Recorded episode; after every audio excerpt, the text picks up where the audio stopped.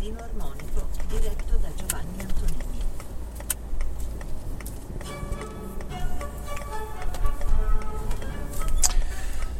Sono le ore 19.59 di uh, giovedì 5 luglio 2018 e fa un certo effetto sentire la voce dell'annunciatrice di quello che una volta era il quinto canale filodiffusione fa un certo effetto a me che ho creato un, una, un canale Facebook, una pagina Facebook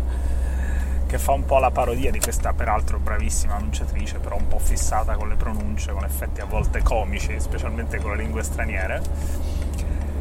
Eh, mentre torno dall'ufficio in auto e, per commentare direi il voto eh, di Strasburgo di oggi contro la direttiva sul copyright dell'Unione Europea. Eh,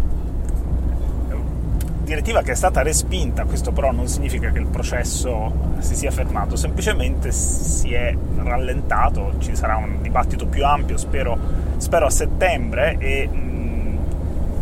e soprattutto spero con argomenti un po' più preparati da entrambi i fronti, perché così è sembrato una specie di blitz dell'industria eh, editoriale che ha alzato questo, questo muro intanto si accende una spia sul cruscotto che dice che devo aggiungere il liquido refrigerante, però la verità è che si accende ogni tanto qui sulla Xara Picasso e mi hanno spiegato che è un difetto della centralina. Dobbiamo anche combattere con queste fake news eh, autogenerate e dalla Citroen in questo caso vedete che non è sempre colpa del web, a volte è anche l'industria automobilistica e niente, stavo dicendo, eh, è buffo perché tutto il dibattito anche dei giorni scorsi eh, è stato il dibattito contro i cosiddetti cattivi da una parte e dall'altra. Cattivi i media tradizionali che vogliono frenare la, la libertà d'espressione in rete e cattivi, eh,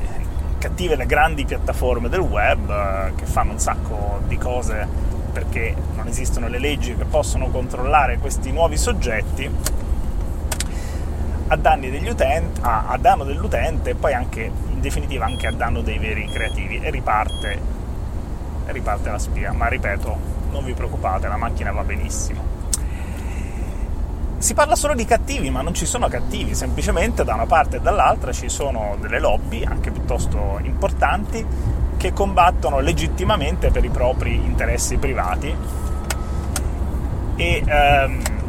e la cosa affascinante è che entrambi i fronti eh, poi nascondono questa che è una regolarissima battaglia di lobbying dietro ragionamenti ideologici, la difesa della creatività eh, e eh, del valore generato dai creativi da un lato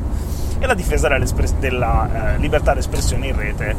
dall'altro, la conservazione di una rete libera, eh, di una rete paritaria.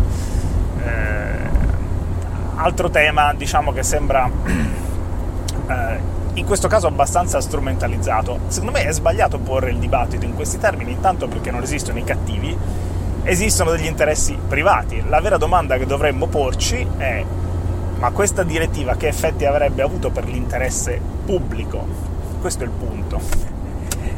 perché è, è, qui che si afferma il famoso e mai troppo citato eh, primato della politica eh, sull'economia e, ed è su questo che dovremmo poi giungere a delle conclusioni. Io mi sono studiato molto bene naturalmente il testo della direttiva e anche eh, il processo eh, legislativo fino a questo punto e sono giunta alla conclusione che è stato davvero un bene che sia stata respinta perché era il classico blitz eh, estivo eh, anche nei tempi, nei modi, che serviva appunto a far passare questa cosa lontano dai riflettori. Adesso a settembre, quando ci sarà il voto, il nuovo voto, penso, eh, a Strasburgo, arriverà dopo un dibattito più ampio e questi famosi articoli 11 e 13, che sono quelli oggetto di contestazione, eh, verranno diciamo, posti all'attenzione di un pubblico più ampio, perché in questo momento davvero ne hanno parlato pochi lobbisti da un lato, pochi lobbisti anche dall'altro lato e tanti attivisti, però senza davvero coinvolgere il grande pubblico. Ecco, a questo proposito ho apprezzato moltissimo l'intervento di Maurizio Codogno, intervistato alla uh, trasmissione radiofonica di Radio 3 Fahrenheit da Loredana Lipperini, eh, che ha parlato in qualità di membro di Wikimedia Italia e che ha detto una cosa molto rivelatrice del perché dovremmo essere contenti che questa direttiva è stata respinta, e cioè che così com'era questo testo, questa regola, eh, si applicava eh, in un campo indefinito di contenuti con qualche piccola eccezione. Eh, per esempio, la stessa eh, Wikipedia si sarebbe salvata, però il modo in cui appunto formuli il campo di applicazione di una regola dicendo vale per tutti tranne che eh, rivela la volontà di colpire una eh, generalità indistinta di possibili creatori di contenuti. Ed è questo, diciamo, il, il tipico fine censorio. Se invece tu colpisci chi normalmente lucra in un certo modo su, eh, sulla creatività degli altri, però permetti invece a tutti gli altri di continuare a vivere eh, serenamente nella propria internet libera, sarebbe stato diverso. Bene, io credo che, che questo sia davvero un punto di rimente. Non si può fare una legge che vale per tutto e che fissa poche eccezioni, no, si fa una legge che magari vale eh, per i punti più contestati e più dimostrabili e si permette alla rete di continuare a essere libera e paritaria in questi luoghi che ormai quasi ignoriamo, quelli della open internet, visto che stiamo sempre dentro Facebook e dentro le grandi piattaforme di social networking. L'altra cosa interessante è che è stata eh, votata dai parlamentari europei eh, in modo abbastanza curioso se pensiamo alla situazione politica italiana eh, tutti i eh, parlamentari eh, del Movimento 5 Stelle hanno votato contro, del resto l'aveva detto anche il eh, vicepresidente del Consiglio Di Maio, che si sarebbe opposto a questa direttiva,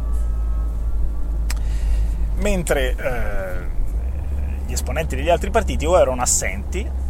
e ci sono stati almeno 19, credo, assenti tra i parlamentari italiani, oppure hanno votato a favore. E i nomi di quelli che hanno votato a favore sono stati anche pubblicati eh, da tanti eh, importanti blogger eh, italiani, perché appunto la loro posizione su questo tema in questo momento è abbastanza rivelatrice, diciamo così, della, della volontà di eh, difendere quel mondo dei, dei, media tradizionali a cui in larga misura un certo sistema di potere continua a fare, eh, a fare riferimento. Sappiamo bene l'uso abbastanza inquietante che dei nuovi media fanno eh, i nuovi potenti del, del, governo entrante, quindi c'è davvero poco in generale da stare allegri,